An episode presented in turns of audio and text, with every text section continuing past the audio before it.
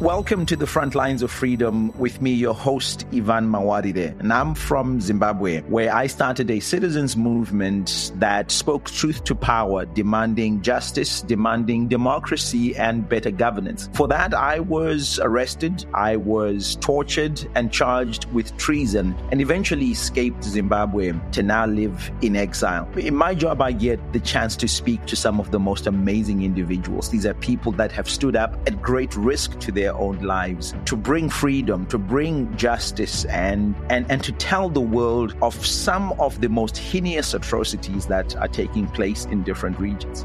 So today I'm speaking with my friend Abdulaziz Al Hamza all the way from Syria. And he's a journalist, but not just a regular journalist, but someone that really turned the idea of reporting, the idea of journaling, the idea of telling the world on his head. And for that, he suffered a lot. But before that, you must understand how much of a decorated journalist he is it's it's amazing to know that Abdulaziz received numerous awards that include the CPJ International Press Freedom Awards by the Committee to Protect Journalists. He was named a global thinker by Foreign Policy in 2016. He was awarded the Wonder of Humanity Award by Sir Richard Branson uh, and Virgin Unite. He was also awarded the Asia International Journalism Award, the Civil Courage Prize, uh, and so many other awards for the work that he has done. And I know I say this all the time that it's not about the awards, but it's worth noting when people have been recognized for the work that they do.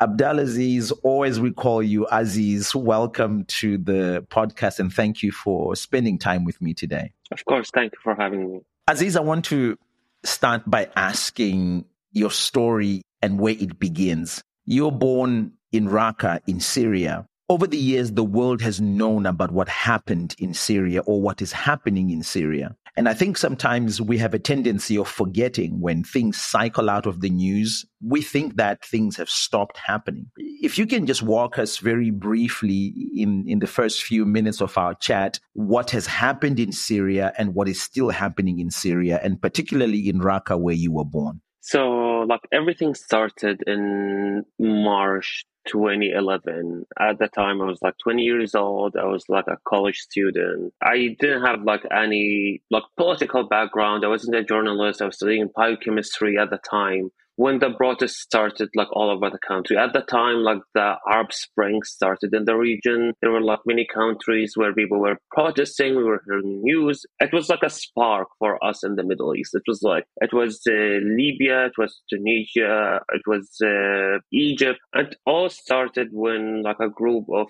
primary school students they were like watching the news and they were hearing slogans like down with the regime. And they went tag the walls with graffiti saying like down with the regime. They didn't understand anything. We were talking about kids that they were not even like in mid or high school. They were like just kids. So the security, yeah, so the security service came, arrested them, tortured the kids, like take their nails off. And here we're talking about kids, not even adults. So when their parents, their family, families went like to ask for them, like the officer was, you know, you've like brought to the world bad kids forget about your kids if you go make a new kids if you can do that send your wives and we'll make you new kids Aziz, this is really, really, really brutal stuff you're talking about. They pulled the nails out of the kids, their, their fingernails. And when their parents came to complain, they said that you have not raised kids that are good enough. Go and have some more kids. And if you can't do that, bring your wives here and we will do it for you. Exactly. So that was like the response. Like, and instead of like dealing with kids, you know, and here we're talking about like an authoritarian regime that has been in power for almost like 50 years, over 50 years. So for them, they always think that they can solve things with power. And that's like the way to oppress people right away. And not even people, kids at the time, right? So many people they started protesting, just asking for the kids. And they were just asking for freedom. So it's like the freedom that we can go and say, we need our kid, we need our kids back.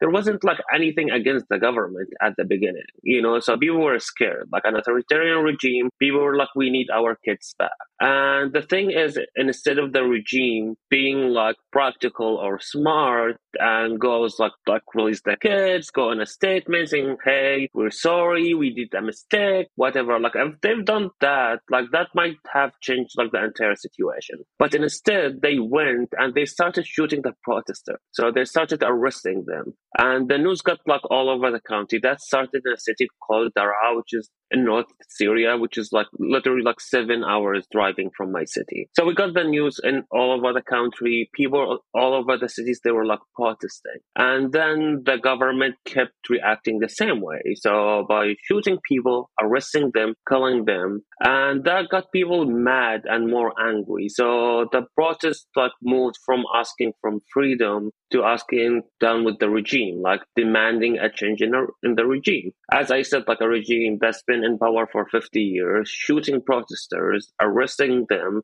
and just like all peaceful protests at the time. They were like nothing, just like peaceful protesters, first asking for freedom and then like the basic rights. And the response of the government was like, you know what, like I'm to come and shoot. No, I'm, I'm listening to what you're saying. And I know that even for some of our listeners, that may be difficult to comprehend that there could be such a response from, you know, from a regime. The, the man who had been in power, he'd been in power for how long? How did he get into power? And the history of Syria as a, as a government, had it ever been a democracy before? Yeah, it's been always like a democracy. There was like military coup, changing the regime all the time until like Hafez Assad, which is like the father of Bashar al-Assad, the president, the regime president. So his dad came into power like in the like seventies, like late seventies, and then when he died, he died in 2000 so and the thing is they the constitution to become a president you need to be like 40 years old and plus so in a few hours, and like his son was like in his 30s. So what they did, like they changed the constitutions in a few hours to fit his son to be get into power. Yeah. So we are supposed to be like a, a republic. We are supposed to have elections. Do we have elections? Yes. But like if you look at the election statistics or percentage, like there are like few times that the Assad, like both like the father and the son, would win like hundred percent which means like sometimes like like some other authoritarian governments they would fake it right? They would say like 70% 75 80 but they these guys said 100% 100% like you know it's like which means like there aren't one single citizen. Like what about like the other person that ran against you? That's impossible. Yeah did that did, didn't that person vote for himself? Like, do I want to be a president like to the other one? And if it's not like a hundred percent, it's like ninety nine point nine or ninety nine. So which makes zero sense. And here, like, and they cannot say it's like, oh, we have elections, we have democracy, like what you're talking about. What an interesting uh, historical aspect of of the government. I mean, there's little surprise then that the responses would be the way they are. Now, where do you come in? I, I mean, this the protests are happening. People are being shot at and killed.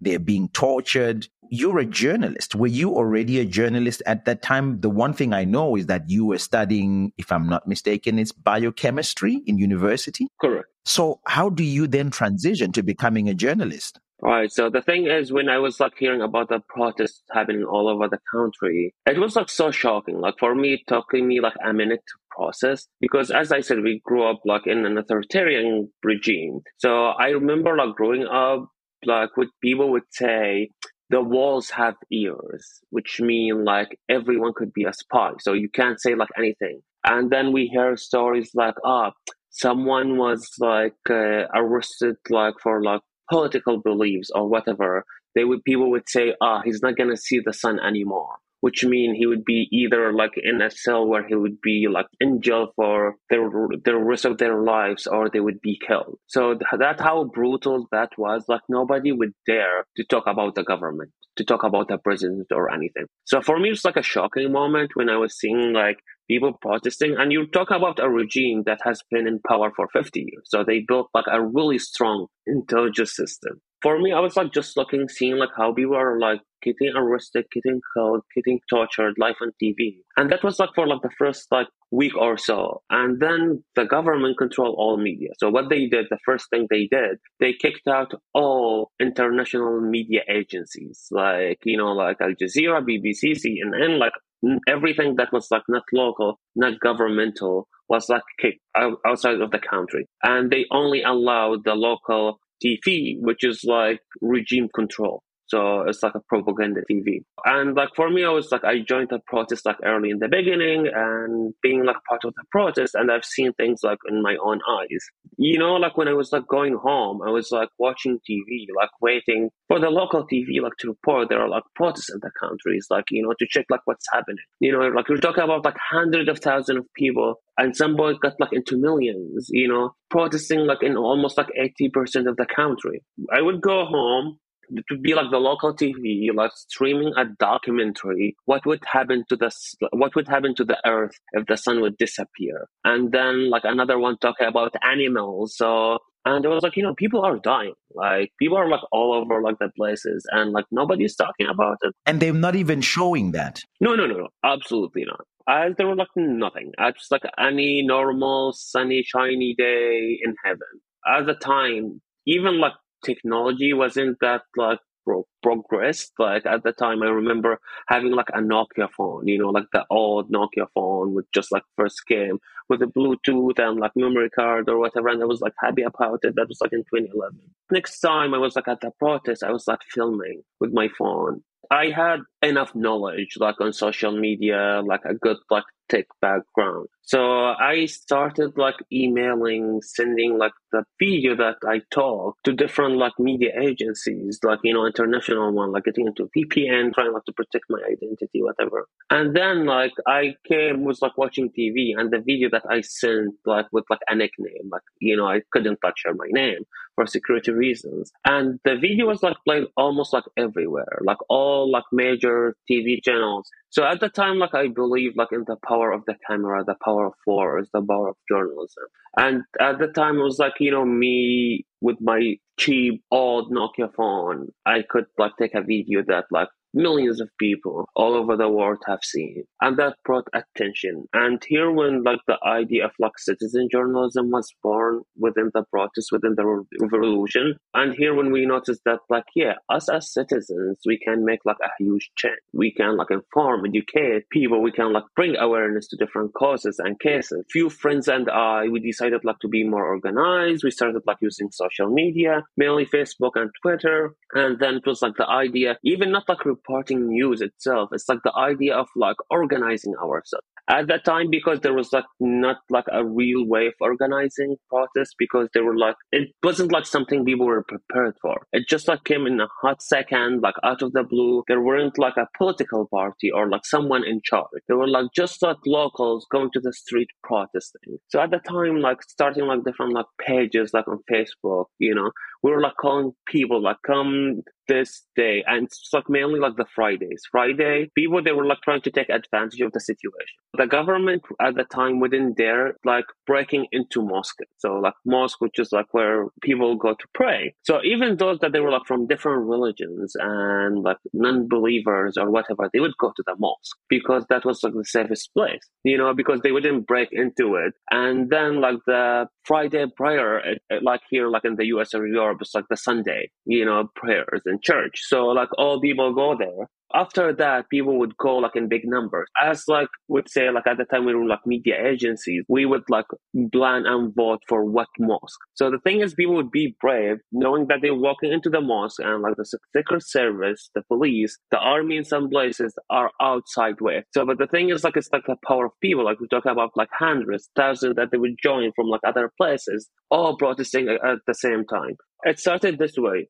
It started this way, and then it was like the idea, oh, why we do not start from like three, four different locations? You know, so like not to get them all like organized in one place, like to spread all the protests all over you know so it started like this way and that had like a big effect. So people they knew like what time they knew the location so they had like information and then through those pages we started like uploading things and like big media agencies instead of emailing each time because like having like the government would shut down the internet sometimes and we had like to find like different ways to get access to the internet. So it wasn't like easy like to email like everyone so we'd like upload that on facebook where everyone can see it you know and even like those media agencies they can like take it, pick it up, and stream it. And it all started this way. Uh, I got like myself into it. As I said, never studied anything like related to journalism, media, or anything at all. It's like basic knowledge. We've done many mistakes. We learn from our mistakes. Like one of them was like safety. Like we've got many of my colleagues were arrested because they were like using Facebook to communicate, right? We had like no idea that like our government would like control like this like the internet and like messages through like yeah you know so we didn't know about like encrypted apps like how to protect your like online identity and like other things. And this is fascinating by the way you know to hear you speak about this because there's a similarity with my own story and the stories of some of the other democracy advocates I've spoken about. Is people that started by accident people that were not prepared people that used basic tools and just uploaded a simple video and that went viral. And then and then they began to organize. And i can hear in your story the same themes where you now start to say okay let's put a bit of strategy to this now. But i can also hear the mistakes you're talking about because this is what happens to people like us who are not prepared for these moments. We make these mistakes you know but we learn from them and we're almost building the plane as it flies. But this is what you guys end up doing. Now some of your friends who were arrested during that time are those are many of those still in prison? Did they make it out And i don't know again you know what happened to those that were taken during those those early days. So yeah during like those early days like many of those people like went to jail and never came back. Many of them stayed there like in for years and they were released. There are like many who still in jails. There are like hundreds of thousands of syrians who are still in jail. Many many of them for like over 10 years by now it's different like you and your like what city are you at? Who are your parents? Like your family? Do you have money like to bribe like the officer or like someone to get you out of jail. So it was like, you know, you're talking about like a corrupted regime. The thing is like sometimes like with money you can solve it. Like, you know, but there were like others they weren't lucky enough, you know, to have money, you know, like to go after their kids or like bribe like an officer or someone to get like their kids or like their like, you know, their relatives, like brothers, family members out of jail. So many people have like they weren't like fortunate enough. Some like again, like you ne- you never know like what's gonna happen to you. So there aren't like a specific specific system that would like you know you, you can like understand or follow like system that would tell you that you're gonna spend like X days in jail or like we'd go through this and yeah, I was arrested three times myself. Like each time was like a different period, and I was like in a city where it's like big family, so that also played like a big role why I wasn't like killed or like was like released at some point. So the thing is like there wasn't like you know one rule that applied to everyone that went to jail. So many of those, many of my friends, yeah, many of them like because my my city was like a tribal big family city. So if they want to kill someone, they would transfer them to a different city where they would kill them. So they kill them like far from their like family, so their families can't do much about it, right? And that was like also like a tactic that the government used. The thing is like it went like this way, and then the government couldn't like control protests, so they started using like warplanes and helicopters, you know. So it's like the idea, you know, like barrels that people use for like oil or whatever so they would fill them with all sharp things, like small, tiny, sharp things that would like, you know, and TNT. So those like barrel bombs that they threw from like a helicopter from like high distance. So when this like pearl hit the ground, it explode. And it's not only the explosion that would destroy everything, all sharp metals that they put inside it would like kill people like in minutes. So that was like an. Uh, Wait, but Aziz, you're telling me that they that now this is this is this is another level of cruelty, my brother. You they created barrels. They took barrels of these big barrels of oil and just put shrapnel inside and TNT and then just dropped it from airplanes into crowds of people. and when it explodes, they would ju- they would just rip people apart. Totally. So that would exactly what they would do. Besides like the F sixteen that would come like with airstrikes, and that didn't stop people. Like it was like destruction all over the country. Like many cities like would like and like again we're talking about Syria like the first civilization ever. You know, you're talking about like where like all the entire world started. It's like an historical place. So like many like places that lived for like ages since like the start of Earth were kind of like erased, like many part of the country. And the most important thing is like people, like people were like hundreds of people dying. And then that, they didn't stop there, like, you know, by arresting, torturing people, killing them, executions, public executions, like shooting, barrel bombs, airstrikes. They take it into a different level using chemical attacks. So the thing is like, how we can kill like more people. So there was like, oh, we use like chemical attacks. Then like they would just like drop barrels that full with chemicals, and again, you we've started seeing people dying without blood. That was like the most the saddest thing you would ever see, like kids dying at their home why? Because they were like just breathing. They didn't do anything. You were like just like breathing and you were dying. You know, you suffocate to death. And that was like the regimes like didn't care. Like kids, old women, fighters, non-fighters, they didn't care about. So for them, it's like the idea, want to kill everyone. And here we are talking about like the regime and the regime brutality. Like I said that before Al Qaeda, before ISIS.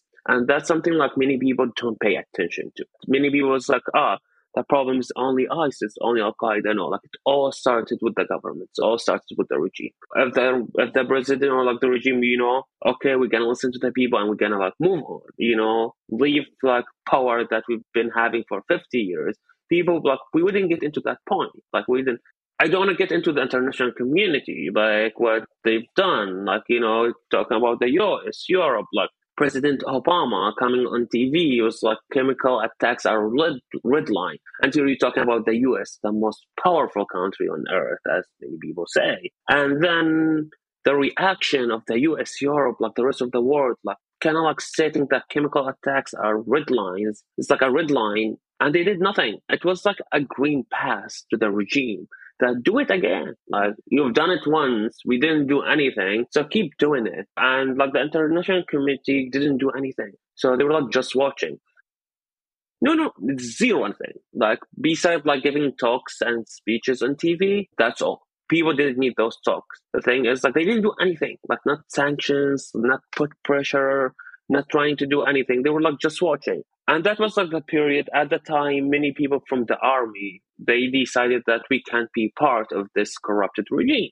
So many of them, they started running away. They got themselves organized not really organized. It's like the, the idea starts at the time. It's like called like the Free Syrian Army. It's like idea of those who were like at the government regime, like the regime army. They would run away, come together. The main idea was to protect the protesters after like almost like a year when like killing or like you know not having like any military like any like organizational like military groups and then they started like to get bigger because like many people have noticed like you know those protesters are like my family members my sibling my relative my people people, my neighbors, you know. So many, but the number of people that they were like defecting from the government regime and joining like the opposition started to grow. Again, like the opposition didn't get that fund. Uh, again, it wasn't like an organized thing. Well, a trade organized. You're talking about like just like random people running with their like uh, Kalashnikov, like K forty seven or whatever it's called, like the gun. That's all what they would have. So they didn't have like enough equipment unlike the regime. And even with those like small groups, and then the regime was like smart. When you talk about authoritarian regimes, they all smart. They all always prepared. So that's why they suppress people from day one like long story short, like during Iraq war, many of like the extremists that went to Iraq to fight at the time, they went through Syria. They would land in Syria, cross borders to Iraq, and many of them ran away back to Syria. So when they came back, the Syrian regime arrested all of them. So, and like in the end of 2011, so the regime was like, I need like an excuse. Like I've been killing people. Like so, like the international community is talking, talking. So there was like worried in some point that the international community might have done something, you know. But like sadly, as I said, nothing was done. They did what's called like international amnesty, which means they released all like those extremists from jails. What you're expecting when you release someone who's like ready to blow himself, like you release like a terrorist that was like in jail for ages. So they, those people, they wouldn't go and build a school, you know, or like help starting a garden. And then when those were like released, they started creating like small radical groups, right? And then the regime used that like an excuse It was like, ah, we're fighting terrorism. That's the reason why. So it was like a way for them, like when in the like Security Council, whatever, even though there weren't much done, it was like a way to justify it. Like why you're killing your own people, terrorists. But like what about all those videos are all fake videos, like filmed like in somewhere outside of the country in studios. You know, this this progression has happened. You are you still in Syria? You you'd been arrested a, a bunch of times, but by now your network of amateur citizen journalist has grown or you know it, it's it's it's active what happens to you then? How does this grow? Because eventually you start something that is now known globally as raqqa is being slaughtered silently. How does that start? What was that all about so correct. So like after that period, like in 2014, like those like extremists that they were released like in they were like in early 2012, and then they got like stronger, and stronger in 2014. There was like in 2013, like my city was like the first city to be liberated from like the regime from like the government. The government forces were like pushed outside of the city. There were like different opposition groups like some other radical small groups that they were there. And then here like you're talking about a vacuum in power. Like you know talking about a gap. Even though like you know like we we had like a government woke up next day there was no government right? It's like the idea that there is like no government in charge at all and that at the time like the civil society organization they stepped up and they took care of the city. So there were like different calls like for anyone to go back to work to run the city electricity water services. It was like all like civil society organization. They were like all local like activists like myself and others. So at the time we kind of felt safer. So we most of us were known but like others they were like undercover. We came out to light because you know there was no government anymore right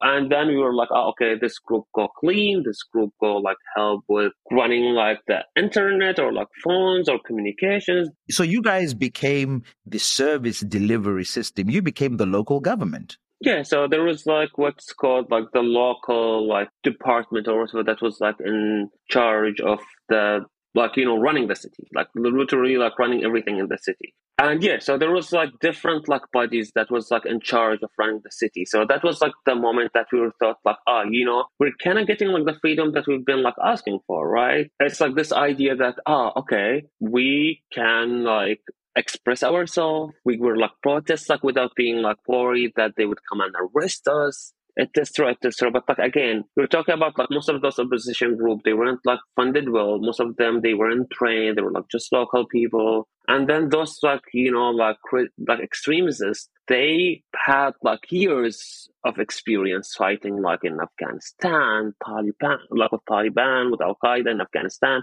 Pakistan, Iraq, like different places all over the world. So they were like well trained, and for them, they are like brainwashed in a way that they're ready to die. Like they're ready to blow themselves up. We're not talking about like a normal human that would fight, but like at the same time would be like worried about themselves. Like, you know, that like I want to survive. For talking about people that they want to die. So like their main goal is to die.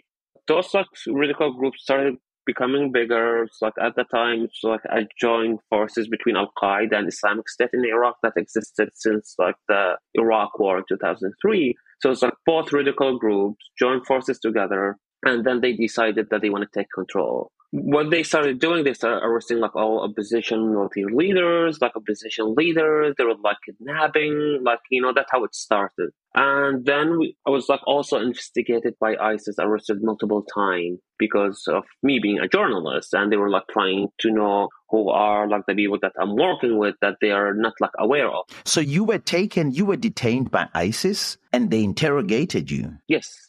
I was like kind of arrested by everyone. So yeah, everyone arrested. Yeah, I was like, you know, I was like a journalist. I was like a war journalist. So I would go like, you know, to like where they would be fighting, like the front lines, like do like live streaming, like the different channels in some point, like when the city was like liberated. So besides like my under ground like journalism when it started at the time we gained like more experience we were like more organized we grew as a like a group a team and then we were like getting some small like support with like kind of like advanced video cameras because like we were like getting them you know from some like media agencies that we were like collaborating with right? And then for ISIS, they were like scared of the idea of media. They knew like how powerful media and journalism is. For them, they were like they like what is it like on a ground fighting? Like it's hard like to beat them. Like if you're like you know street fights, like guns, whatever. But for them, that's like an easy thing for them. But the thing is, like, when it's like an online media war, that's something that they, they are scared of. Like, they, it's not something they can shoot or blow themselves in. For them, it was like they were like trying to silence all of us, like, from the beginning. So at that time, there were like other opposition groups. So that's why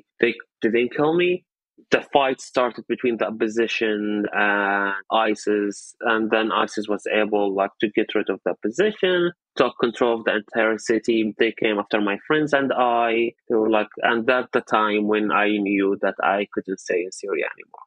I've never thought that I would leave home at all. In my mind, I was like, you know, I was like arrested multiple times. I was like in and out. I was like injured. I was like, you know, like mentally and physically exhausted and tired. I had like times where I couldn't walk. So it was like, you know, all those things, but see like enough people dying, like covering like, you know, as a journalist, cover everything. Like I've seen like hundreds of people. I've seen like enough blood. So for me, I was like with all of that, I was like I didn't leave the country, but I got into a place where I was like, if I would say I need to stay hidden, and the second they would find me, I would be killed, executed like right away. So you knew at that time that it was no longer safe. That this now the next move. I mean, you'd survived arrests, you'd survived interrogations, and possibly tortures and all sorts of things. But now you knew that the next move would be to take your life. What did you do? How did you eventually leave? Walk us through your escape from there. Yeah, so the thing is, like, I was like covering like all like the fights. I was like moving from a neighborhood to another neighborhood. I got the news,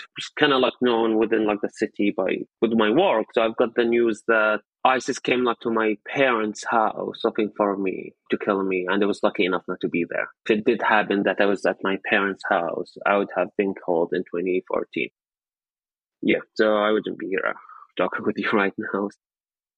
For me, I was like survived like Joe's enough. I was like, okay, I'm lucky. And then here when I was like questioning, I was like, I don't want to leave the country, but I don't want to leave my city, but like where I would go. And then I knew me saying at the country and my city, it would be just like useless. Like I wouldn't be able to do anything, right? Like I would be no help. So even though it was like a hard choice, like one of the hardest things that I've done in my life, I decided like I need to escape was like a long process. I had to take my the thing in Syria, and I think like in many countries in the Middle East, we do our IDs when we were like eleven or twelve or thirteen.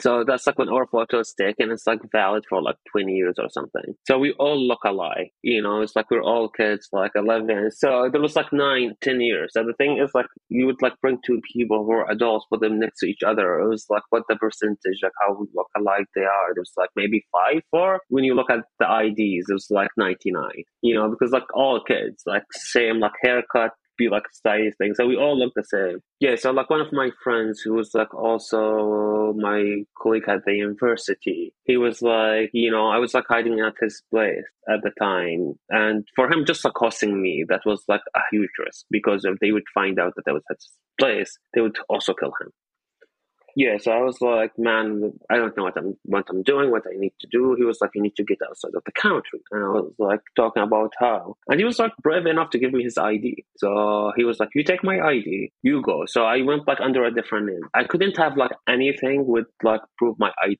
I was leaving the country with like literally an old phone with like just like a SIM card or like like no like phone like with no internet, like nothing on it that they can like search. and with like nothing with proof who I am. Like you know, if I was like kidnapped, killed, and found, like there is like nothing on me.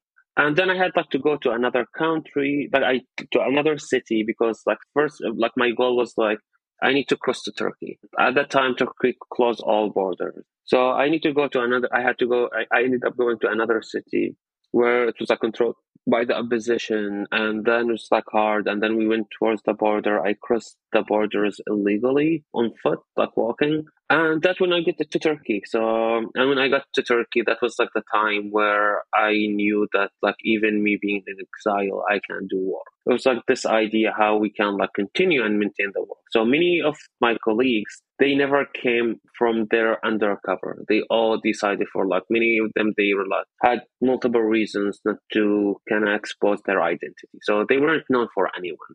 So, and we stayed like in touch. So there was like a group of us that had to leave the country and we ended up in Turkey and there was like rest of the group that stayed in Syria and Raqqa, like, you know, and different parts of the country that nobody knew about. And at the time, ISIS was like no better than the Syrian regime.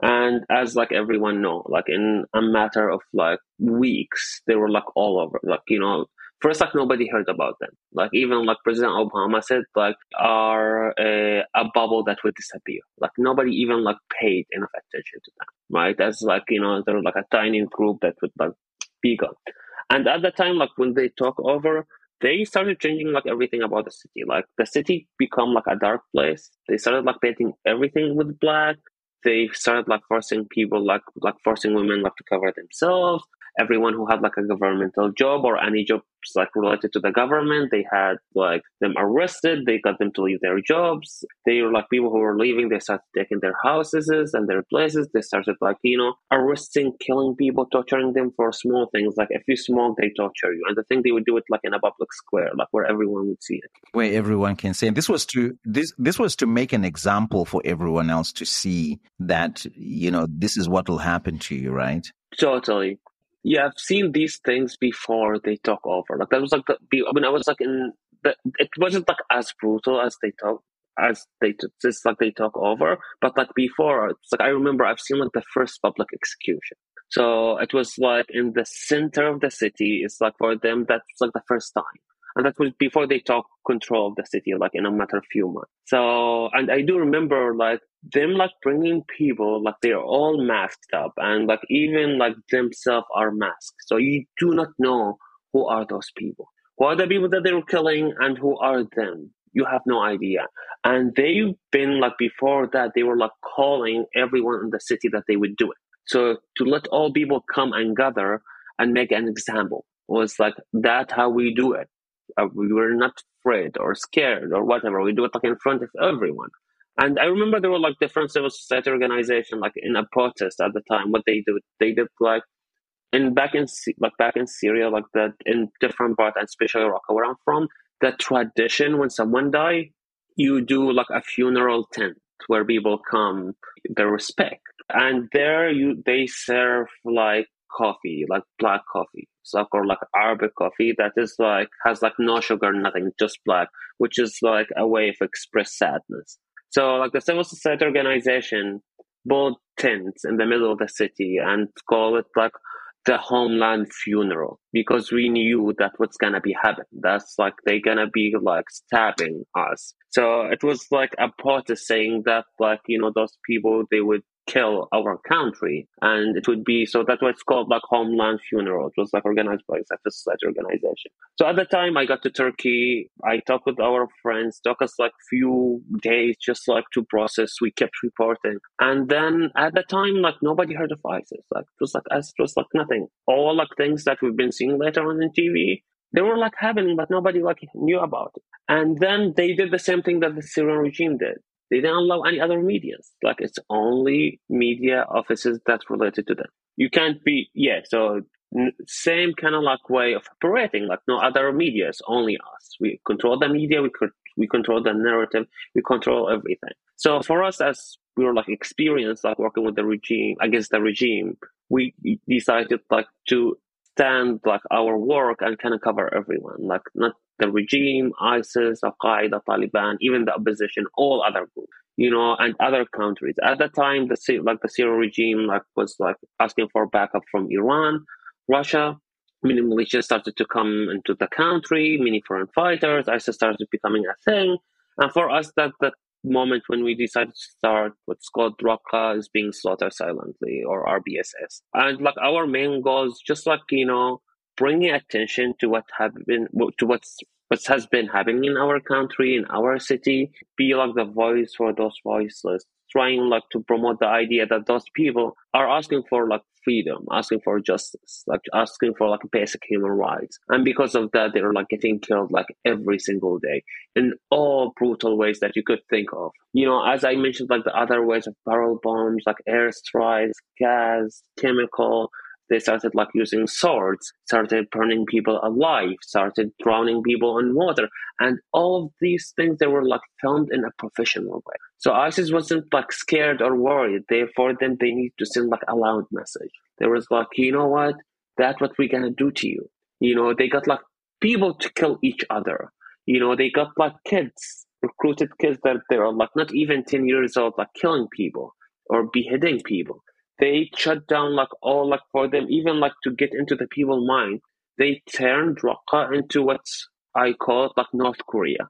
They illegalized all satellites and TV channel and cable. So the thing is, you can't watch TV anymore anymore because you're not going to you're not going to see anything except what they put and you're not going to see anything from outside and no one is allowed to bring any media. I mean, this is just such the dictator's playbook. I want to move us into just how you have continued with RBSS. Raqqa is being slaughtered silently uh, as we come to the end uh, in the next few minutes of our conversation. And I mean, we could keep talking because there's so much in your experiences and the things you have seen and the things you have done. At one point, RBSS was actually known as the most reliable source of information coming out of Raqqa and coming out of Syria. Has that continued to, till today? Are you still running that network? Is that still a platform that that reports on what is happening in Syria and particularly in Raqqa? Yeah, we're still like operating. We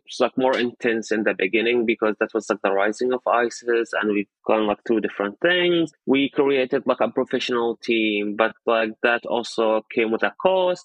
ISIS was able like to assassinate like many of my colleagues, not only in Syria, there was like, and even in Turkey and outside, many of us we were like threatened they tried to assassinate us, like even like in Europe and like different places. We have like death threats. So, but like that wasn't. They started killing even like family members as a way like to silence us, but they couldn't. They tried like always arresting family members, killing them, assassinated colleagues, not only in Syria or in their territories, like in, even in Turkey. They came after us like everywhere. They put price money on us. So it wasn't even like the idea if you're like a believer in their ideology, it's like the idea of money. Like there was like million of dollars for anyone who would like kill my colleagues or me. And for us we were like able like to work and operate. We were like the most wanted by ISIS. So for them they didn't give they didn't go like after any individual by name in most cases, like you know, like president or ministers or whatever more than us as journalists or activists because they knew how powerful we were. So we were, able to expose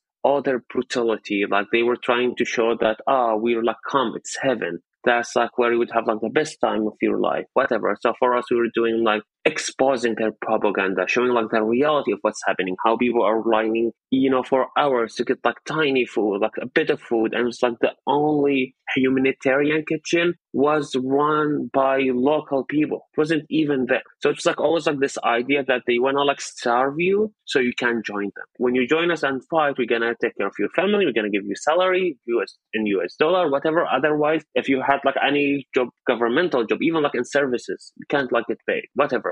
So the thing is like they put you in a corner that you starve so you can join them. So we were like exposing that. We did like the different campaigns called like the other side, like what we take like a screenshot of like an ISIS video, what they like you know claiming to be. And we show the reality you know when they say like oh there are like a ton of food and everything we show like a line the lines of people waiting to get like tiny bit of food.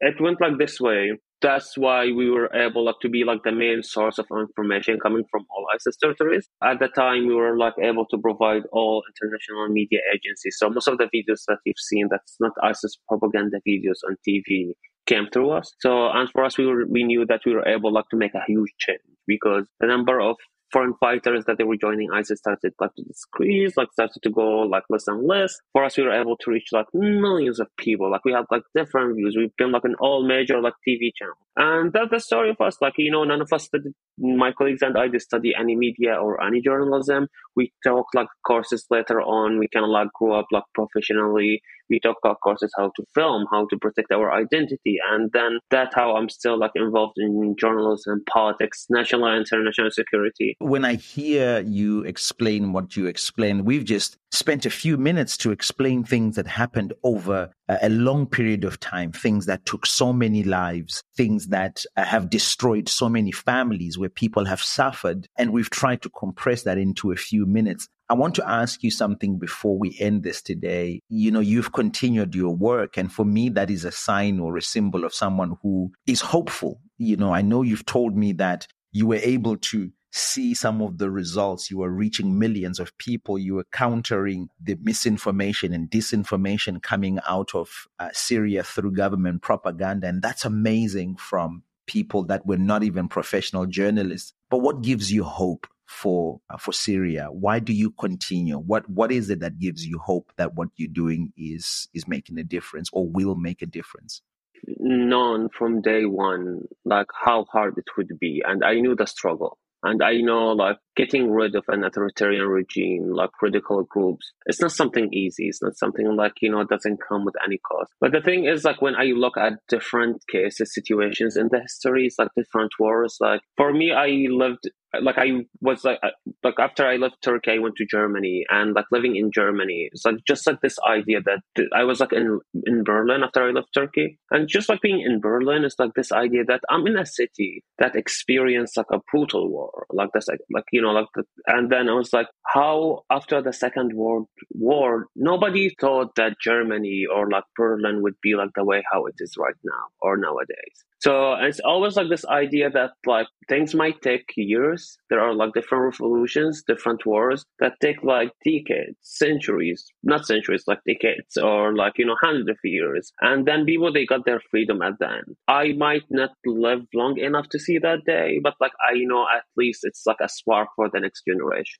I might struggle. Our generation might struggle. I feel it's kind of late for us. We're all in exile. It might be like impossible for us to go back home in one day. But it's always like this idea: if it's not for me, so my kids or like my friends' kids or like my neighbors and like the next generation would have like a better life, would have like a better future, would have like the basic right that we kind of like experience like part of it or some of it like when we were in exile. It's like just the idea that oh, we can have like electricity twenty four seven and that's like a normal thing you know so for me i was like when i got like back out to syria i would hear like fireworks i would like run outside with like my phone trying to film assuming it's like an airstrikes or warplanes you know so all this trauma and all those like basic things. So for me, I think it's like the hope of the next generation, the hope of change. In some point, like I know like the power of the people is like way stronger than the power of any dictator. So it's gonna be like a hope not only for Syria but all many other countries where people are struggling with like authoritarian regimes and governments because they're all the same. That last statement for me is so powerful that you've just said. The power of the people is stronger than the power of the dictators. And that's a takeaway that I think is going to feed me uh, for a long time to come because I think sometimes we get overwhelmed by how weak we think we are. But when you contrast it against something that you've just said, which is standing in the city of Berlin and thinking, this used to be a war zone and yet look at it today. That those are really powerful words. Aziz, thank you so much for being with me on the front lines of freedom today. And thank you for letting us into your story. I know that some of these things are difficult things to talk about and to bring back up, but thank you for inspiring us and and for and for reminding us once again that we are more powerful than we think we are. Of course. Thank you for having me. Of course. Well, that is the front lines me. of freedom.